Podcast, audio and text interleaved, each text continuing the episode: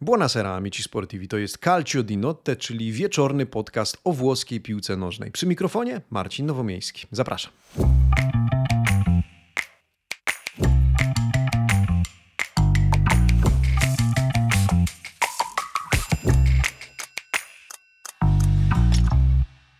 Jak mawiał klasyk, ja jeszcze żyję. Buonasera. Dobry wieczór. E, być może zastanawialiście się, gdzie jest Calcio di Notte. Jeżeli zastanawialiście się chociażby, no to bardzo mi miło. Nawet dostałem kilka wiadomości. Ostatnio Kacper pisał do mnie i pytał, gdzie jest do diabła e, Calcio di Notte. Czy to już koniec tej przygody? No nie, nie koniec, ale rzeczywiście należy wam się kilka słów e, wyjaśnienia, drodzy amici choć te słowa wyjaśnienia są dosyć prozaiczne. Ostatnio miałem na tyle gęsto w swoim grafiku i w swoim, w swoim rozkładzie dnia, że po prostu nie miałem kiedy we właściwy e, sposób, w sposób, z którego efektów byłbym zadowolony, nagrać jakikolwiek odcinek podcastu. To wiązało się z tym, że przez kilka tygodni z rzędu trafiały mi się tak zwane zmiany piątkowo-poniedziałkowe w Eleven Sports i e, dosyć regularnie komentowałem mecze, które właśnie były rozgrywane w poniedziałek, a zazwyczaj w poniedziałek właśnie Calcio di Notte nagrywałem, bo to był dla mnie taki slot, który byłem w stanie poświęcić na, czy poświęcić to nie tak brzmi jak powinno, byłem w stanie wykorzystać na to, e, żeby, żeby pogadać do mikrofonu i żeby spotkać się z wami w tej formie. Dzisiaj też miało być inaczej. Dzisiaj jest środa i nagrywam ten podcast kilka godzin przed tym, jak go słuchacie. E, przynajmniej e, jak pierwsi słuchacze go słuchają. Za chwilę zaczyna się mecz Interu z Bolonią w Pucharze Włoch, który pewnie będę oglądał montując e, ten odcinek. Tak czy inaczej, wracając do meritum, no plan na ten wieczór był inny. Szykowaliśmy się na to, żeby być obecni z Calcio Quizem, z edycją wyjątkową, edycją podpowiedzianą zresztą przez Was, to znaczy edycją poświęconą czy skupioną na Calcio z lat 90., więc wyjątkowy zestaw pytań, nad którymi pracowaliśmy głównie Filip i Hubert, których serdecznie z tego miejsca pozdrawiam, przez kilka tygodni dogrywaliśmy, różnicowaliśmy poziom tychże pytań. Dzisiaj wszystko mm, może nie legło w gruzach, bo to, to byłoby złe określenie. Prze sunęliśmy w czasie ze względu na to, że nagle zachorował nam Filip, którego z tego miejsca serdecznie, serdecznie pozdrawiam, tak jak i całą jego rodzinę. No cóż, żyjemy, czy mamy, mierzymy się z takim czasem, że rozkłada nas momentami jak muchy, jedną po drugiej.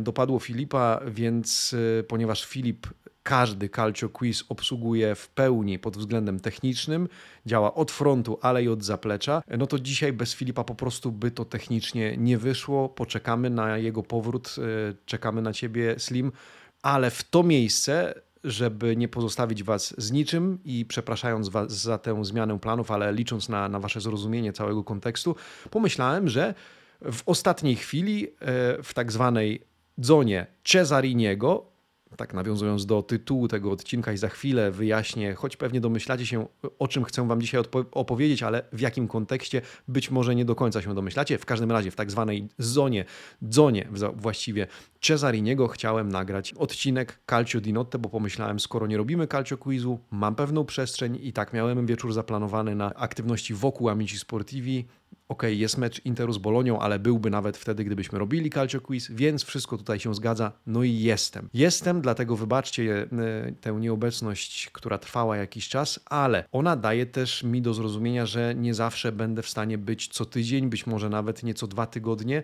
Czasem zdarzy się, że, że, będę, y, natomiast wiele będzie zależało od mojego po prostu grafika rozkładu tygodnia. Pewnie wiecie, że akurat z ligą włoską jest nieco inaczej niż z hiszpańską, e, z innymi nawet nie wiem. W każdym razie liga włoska gra teraz ciurkiem, weekend w weekend, piątek, poniedziałek, sobota, niedziela poza pojedynczymi wyjątkami aż do marca, kiedy wrócą e, mecze reprezentacji, baraże i tak dalej. W związku z tym może być czasami wyzwaniem nagranie odcinka, ale będę oczywiście starał się do Was mniej bądź bardziej, bardziej ale regularnie z tymi pogadankami wieczornymi wracać. I wierzę, że będziemy e, czerpać z tego jakąś przyjemność mimo wszystko, więc kończąc ten przydługi wstęp i to takie trochę powiedzmy kontekst postscriptum, w zasadzie mm, prescriptum, nie wiem czy to właściwe określenie, ale takie scriptum przed e, meritum, przed częścią główną, to dlatego mnie nie było i to dlatego dzisiaj jestem. Zresztą, tak nawiązując jeszcze na chwilkę do, do pracy w Eleven i do aktywności w Eleven,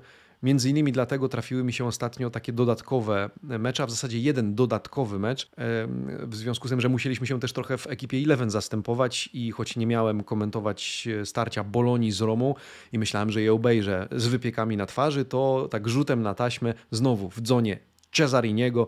Zdarzyło się, że e, miałem przyjemność współkomentować go akurat z Dominikiem Guziakiem. Czekałem na ten mecz i mega podoba mi się, że na tym etapie sezonu możemy mówić o drużynach takich jak Bolonia i Roma, które biją się o top 4. No umówmy się, Bolonia jest w tym roku, przynajmniej do tej pory, pięknym projektem, który każdy mniej bądź bardziej, ale obserwuje. Mamy też przynajmniej jednego fana Bolonii w gronie widzów Amici Sportivi, który co jakiś czas zostawia swój komentarz i i, dobrze go kojarzę jako, jako widza z Niku, z e, awatara w, e, przy tym Niku, więc serdecznie również Ciebie pozdrawiam, jeżeli słuchasz akurat Culture di Notte, tak czy inaczej, dlatego tym bardziej ciekawy jestem tego starcia dzisiejszego, wieczornego. Wy już znacie jego rozstrzygnięcie, ja jestem jeszcze e, go ciekawy to znaczy właśnie Interu z Bolonią w Pucharze Włoch, jedna ósma finału, no to jest tak jak taki bezlitosny Squid Game, nie wiem czy oglądaliście, to znaczy w momencie, kiedy e, ktoś musi odpaść, a na dobrą sprawę obie ekipy chcielibyśmy oglądać e, dalej. No, zobaczymy. Jestem mega ciekawy. Tak czy inaczej, brzydko mówiąc, korzystając na tym, że ktoś nie mógł skomentować e, tego meczu, to, to ja miałem okazję do niego podejść. E, no, ale najważniejsze jest zdrowie, najważniejsze jest to, żebyśmy wszyscy byli w jak najlepszej formie i żebyśmy cieszyli się codziennością, więc słuchajcie. Wzmacniajcie się, dbajcie o siebie, to taki apel na początek, z uwagi na to, że kalcio się samo nie przeżyje, a poza kalcio też jest życie, no i trzeba z tego również czerpać pełnymi garściami i w pełnym zdrowiu. Ale o tym za chwilę, no bo to ostatni podcast Calcio di Notte w tym roku, więc pozostawię sobie przestrzeń na to, żeby parę słów powiedzieć do Was na koniec. Tymczasem w zasadzie temat mojego odcinka wziął się od innego meczu, który miałem okazję i przyjemność współkomentować w miniony weekend, to znaczy od meczu Napoli-Cagliari. Ten mecz komentowałem razem z Sebą Habiniakiem. Rzadko mamy okazję komentować razem mecze. Pamiętam e, taki mecz, który mieliśmy chyba w zeszłym sezonie. Tak, to był zeszły sezon. Okazję mówiąc kolokwialnie, robić razem, to znaczy Specja kontra Genoa, już nie pamiętam na którym stadionie, czy to była Genoa Specja, czy Specja Genoa, ale był ten mecz rozgrywany w tym samym czasie, równolegle do meczu Roma-Juventus, więc już wyobrażacie sobie tragizm tej sytuacji, ale do, dorzucę. Roma-Juventus, który skończył się wynikiem 3 do 4 dla Juventusu w tamtych nieprawdopodobnych okolicznościach.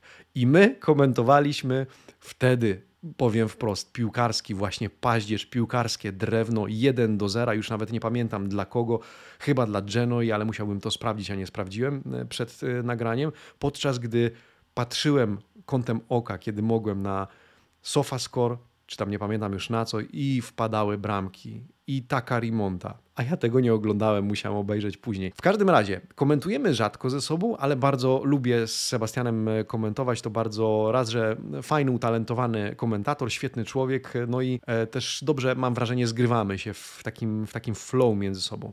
Ale e, abstrahując od przebiegu meczu Napoli, Cagliari i wyniku, wiemy, że było 2 do 1, Cagliari wyrównało.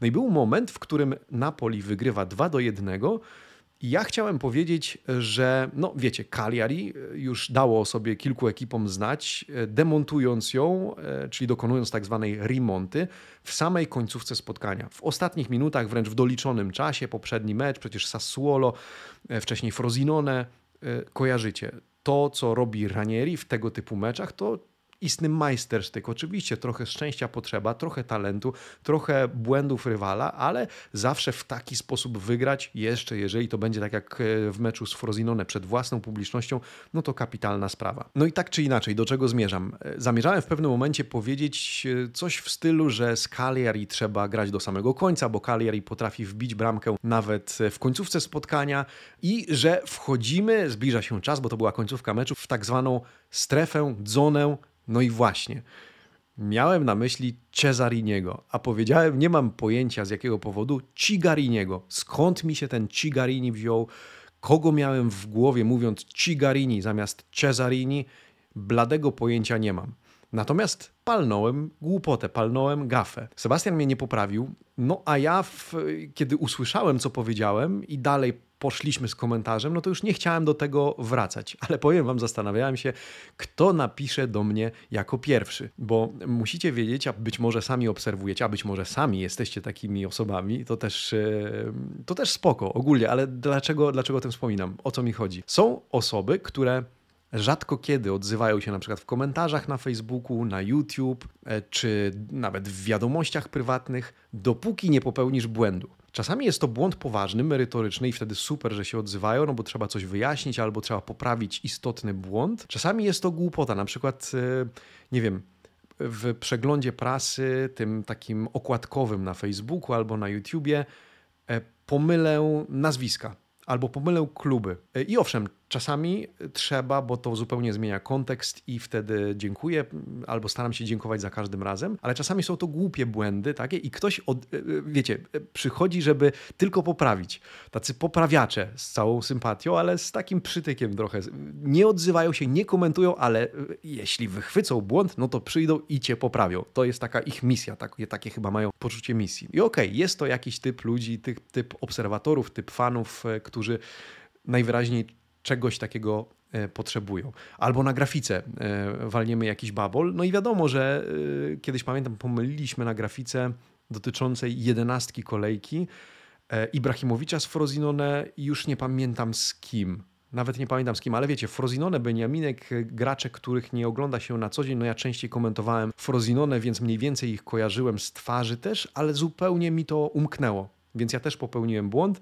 No i oczywiście gdzie tam dyskusja o jedenastce kolejki i o nazwiskach, które w, wrzuciliśmy? Ważne, że pomyliliśmy e, gościa na zdjęciu. I okej, okay, i to się zdarza, oczywiście to jest nasza wina, wtedy też moja wina. No i tutaj, wracając do tematu, palnąłem Cigarini zamiast Cesarini i myślałem, kto do mnie uderzy, czy ktoś do mnie uderzy, czy ktoś mi to wytknie. E, no i dostałem wiadomość, dostałem wiadomość, e, że o, to była zona Cesariniego, a nie, a nie Cigariniego, więc pozdrawiam cię serdecznie e, i dzięki za tę wiadomość. Natomiast pierwsze co pomyślałem, no, no dobra, to już wiemy, mamy wyjaśnione. Ale ponieważ nie uciekam od tego, że popełniam błędy. Popełniam błędy. Oczywiście każdy z nas albo wielu z nas popełnia błędy, ale może mało kto nie popełnia błędów. Również z komentatorów stopu. Więc każdy, każdy popełnia jakieś mniejsze, większe błędy, przejęzyczenia i tak dalej. Natomiast to był błąd merytoryczny, więc w porządku.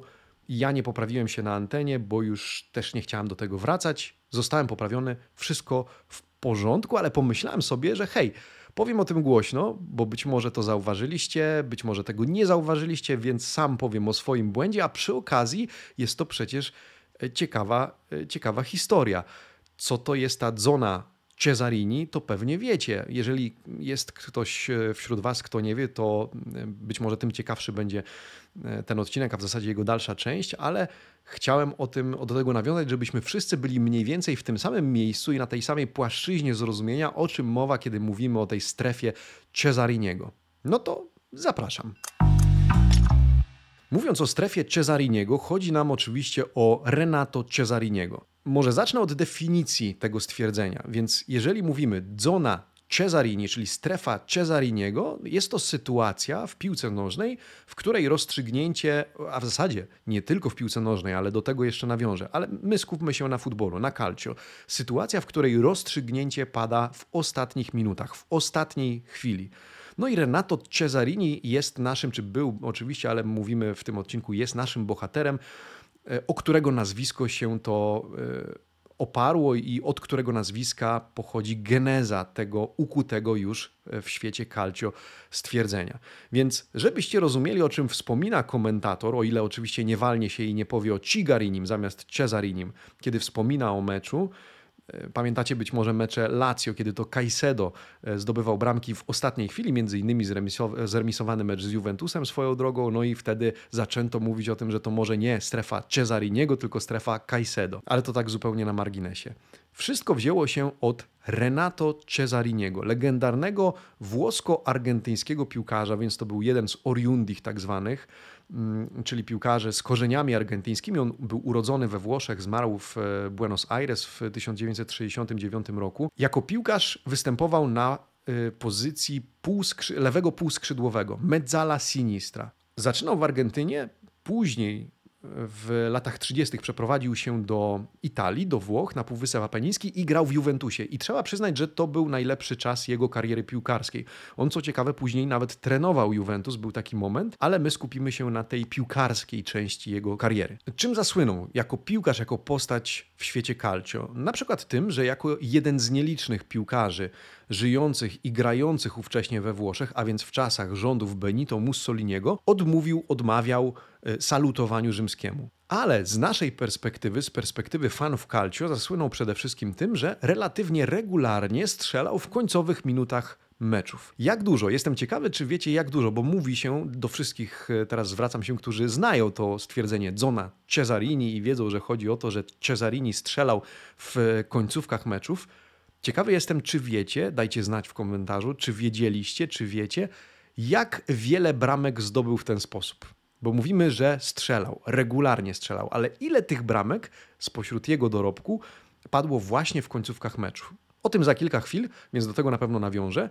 Natomiast jeszcze raz, zona Cesarini, czyli strefa Cesariniego, to określenie, którym zaczęto opisywać sytuację, w której zawodnik strzela, czy wręcz odwraca losy meczu w samej końcówce. Bo to jest istotne. Pewnie nie zacytujemy tej zony Cesariniego w sytuacji, gdy w doliczonym czasie bądź w końcówce pada, powiedzmy, bramka zaledwie honorowa, więc drużyna dostaje czwórkę, strzeli honorowego gola, no to wtedy raczej tak bardziej chyba ironicznie powiedzielibyśmy, że no, w zonie Cesariniego, choć byłaby to prawda, technicznie rzecz biorąc, ale zona Cesarini ma e, takie podłoże pozytywne, ma taki oddźwięk e, czy nastawienie takie pozytywne, oddźwięk, wydźwięk. Jeżeli bramka więc dawałaby remis, tak jak tam ta Kajsedo wspomniana, albo odwracałaby losy meczu, czyli to, co robi Cagliari, albo to, co robiło Cagliari, czy na przykład Roma. Dla przykładu y, bramka Stefana El Sharawiego w starciu z Moncą, kiedy zdobył bodajże w 90 minucie na 1 do 0 i Roma wygrała. To była bramka, o której komentator y, ogarniający tamten mecz mógłby powiedzieć, o, że to była zona Cesariniego, czy padła w strefie Cesariniego. Pozytywny wydźwięk, bramka odmieniająca losy meczu, dająca Romie zwycięstwo. Absolutnie tak. Podobnie jeśli jest to kolejna bramka do zwycięskiego wyniku i tak było w przypadku e, właśnie Renato Cesariniego. I do tego też za chwilę nawiążę. Co ciekawe, to tak znowu dygresja, ale związana z tym tematem, w, we Włoszech znajdziecie piwo o takiej nazwie, Zona Cesarini, piwo IPA, dokładniej e, i ściślej rzecz ujmując. Można też posłuchać audycji Zona Cesarini na antenie Radia Rai Uno. I na przykład wczoraj w tej właśnie audycji tematem numer jeden był mecz Napoli-Frosinone. Swoją drogą oglądaliście ten mecz Napoli-Frosinone. Ja wczoraj sobie pozwoliłem, no kapitalna sprawa wyrazy współczucia dla fanów Napoli, ale ja darzę dużą sympatią Frosinone w tym sezonie, ponieważ od początku skazywałem je na pożarcie. Przychodzi mi dosyć regularnie komentować mecze tej drużyny. W związku z tym byłem mega e, ciekawy i przyznaję, kibicowałem Frosinone, no ale słuchajcie, bramki 4 do 0 i to bramki po wejściu Ozimena, Osimena, nie Ozimena, tylko Osimena.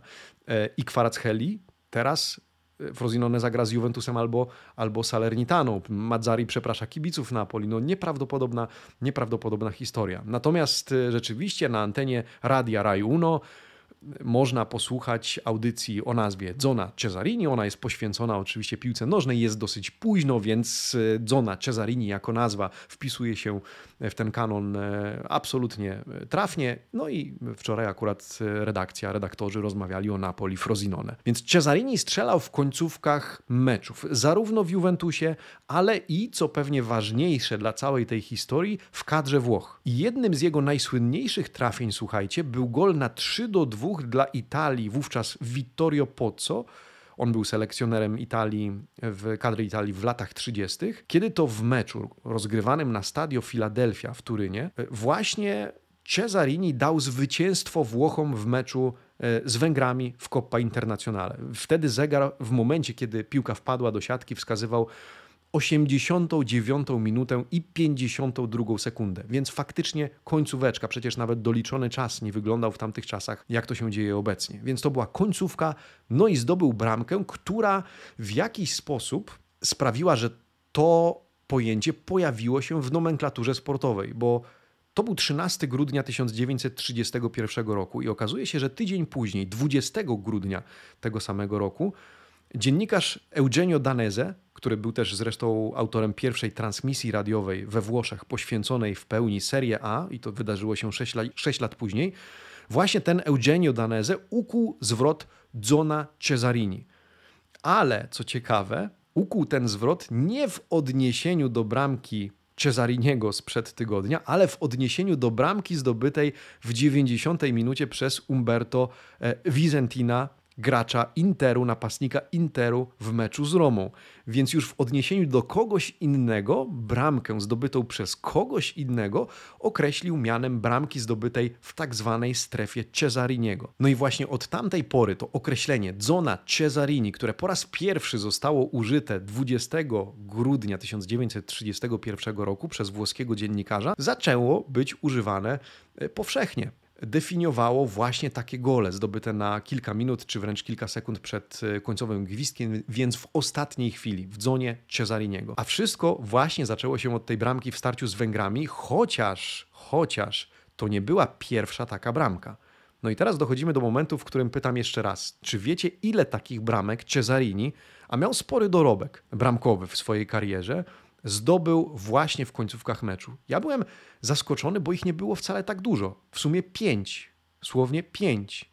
W ogóle zdobył więcej, za chwilę y, powiem y, ile, ale tych pięć bramek zdobył właśnie in extremis w ostatniej chwili. I być może w kontekście roli półskrzydłowego, pamiętacie, Mezzala, Sinistra, to jest całkiem niezły wynik, no ale osobiście wyobrażałem sobie, że skoro mówi się o tej strefie Cesariniego, skoro to ukute stwierdzenie, które trafiło nawet do słownika języka włoskiego, jako powszechnie używane powiedzenie, stwierdzenie, no to wyobrażałem sobie, że tych bramek mogło być więcej. Tymczasem było ich pięć w sumie, a ten wspomniany mecz z Węgrami był takim trzecim, więc to nie była pierwsza taka sytuacja, bo pewnie nie zwróciłoby to uwagi obserwatorów, dziennikarzy. Nie była to nawet druga, to była trzecia i bardzo istotna, bo dająca zwycięstwo Włochom w starciu pucharowym zresztą z Węgrami. Później, skoro strzelił pięć takich goli, a to było trzecie takie trafienie, no to łatwo obliczyć, że po starciu z Węgrami strzelił jeszcze dwie, dwa takie gole. Strzelił tak 20 listopada 1932 roku,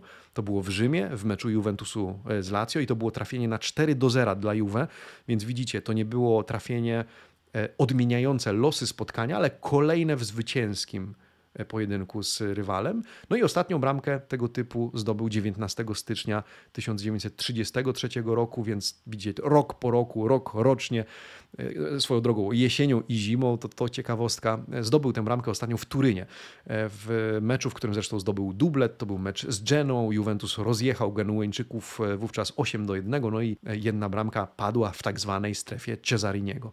Więc no tak to wyglądało. Pięć takich bramek. A w sumie, w sumie rozegrał 147 meczów w Serie A i Europie, w których to zdobył ile bramek, jak myślicie? 53. Więc zaledwie no, mniej niż 10% jego dorobku bramkowego stanowiły bramki zdobyte w końcówkach meczów. Ale zobaczcie, jakie emocje z tym się wiązały, że to wystarczyło. Co więcej, dodam, na przestrzeni kilku lat. To nie był jeden sezon.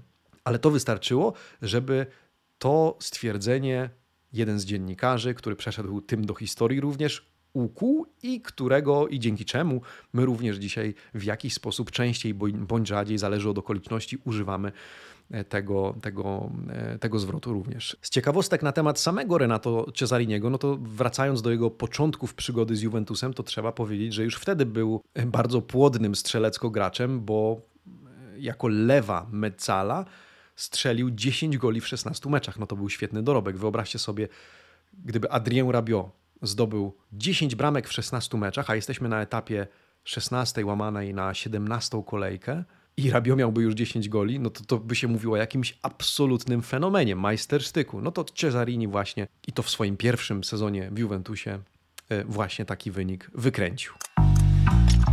Poza boiskiem Cesarini, trzeba powiedzieć, był niezłym gagatkiem. Nie uciekał od tak zwanego, czy tak zwanej bella vita, bo chętnie chadzał do e, nocnych lokali, lubił grać w karty, uwielbiał kobiety, uwielbiał szampana. W ogóle jak tak czytałem o jego postaci, jak zgłębiałem się w tę postać, to, to naprawdę e, dużo kolorytu miała w sobie. E, można było na przykład o nim przeczytać, że w smokingu czuł się równie dobrze, co w koszulce piłkarskiej i getrach. Zresztą zanotowałem sobie jeden ciekawy fragment na jego temat, więc pozwólcie, że przeczytam go w całości, bo, bo jest naprawdę interesujący. Brzmi tak. Zmienia koszulę trzy razy dziennie. Śpi w jedwabnej pościeli. Pali paczkę papierosów dziennie. Otworzył lokal na Piazza Castello, w którym na żywo grały dwa zespoły i muzycy przebrani za gauchos, czyli wiecie, południowoamerykańskich pasterzy bydła. No a do tego stało się nad, to nad barem kombi należącym do rodziny bramkarza Juventusu. Wieczorami chodzi tam grać i tańczyć, prowadzi się rozrzutnie, logiczne więc, że dostaje sporo mandatów, ale przynajmniej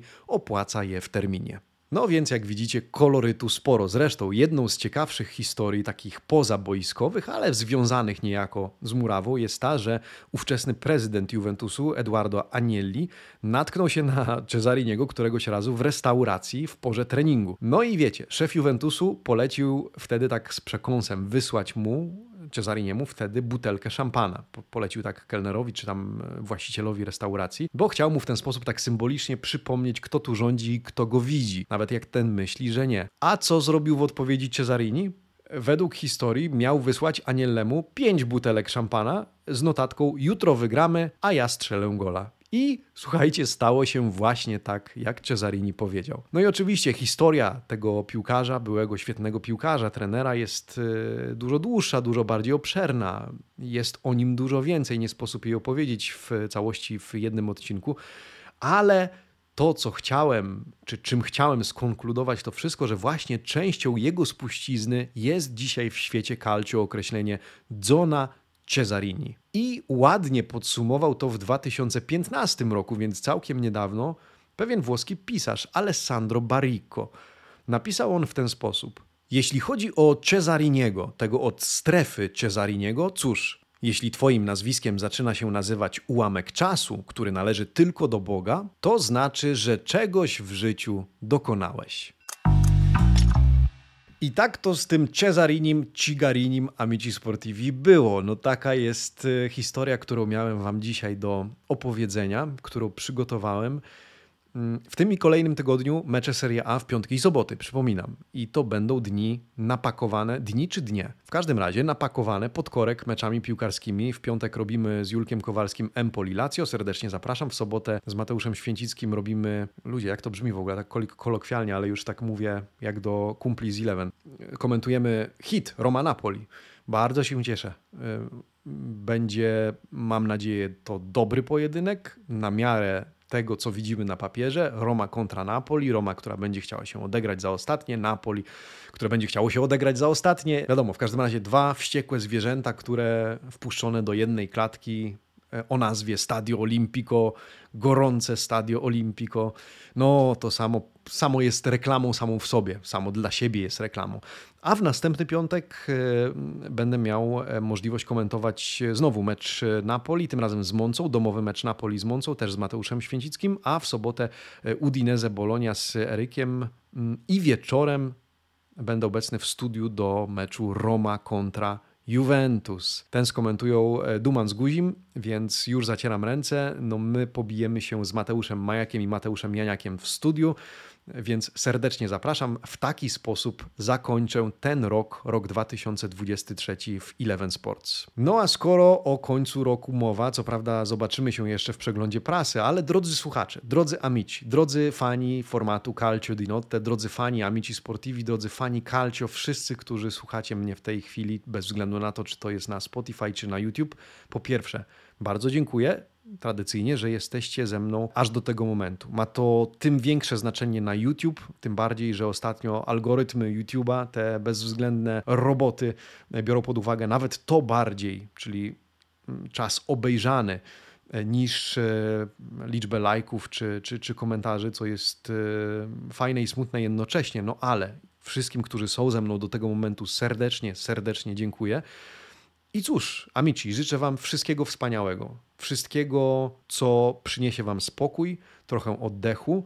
Co prawda, calcio zbyt y, długo oddychać nam bez siebie nie pozwoli, bo w każdy weekend będziemy spotykać się z włoską piłką nożną, ale życzę Wam tego, żebyście znaleźli czas dla siebie i dla swoich najbliższych, co może być banałem, bo mówimy tak co roku prawdopodobnie, ale życzę Wam tego, żeby ta końcówka roku i żeby następny rok okazały się czymś, na co faktycznie czekacie, wy osobiście, żeby to był fragment waszego życia, który wy reżyserujecie według własnego scenariusza. Bez scenariusza, który narzuca wam ktoś inny, bez być może niepotrzebnych podpowiedzi, jeżeli ich nie potrzebujecie, żeby były czasem, który poczujecie po swojemu, do głębi, na własnych zasadach i kiedy go przeżyjecie, to stwierdzicie: hej, to był dobry czas, to był dobry rok i w ogóle jest fajnie. A ja sam, moi redakcyjni koledzy z Eleven Sports i redakcyjni koledzy z Amici Sportivi mamy nadzieję, że ten czas spędzicie również co jakiś czas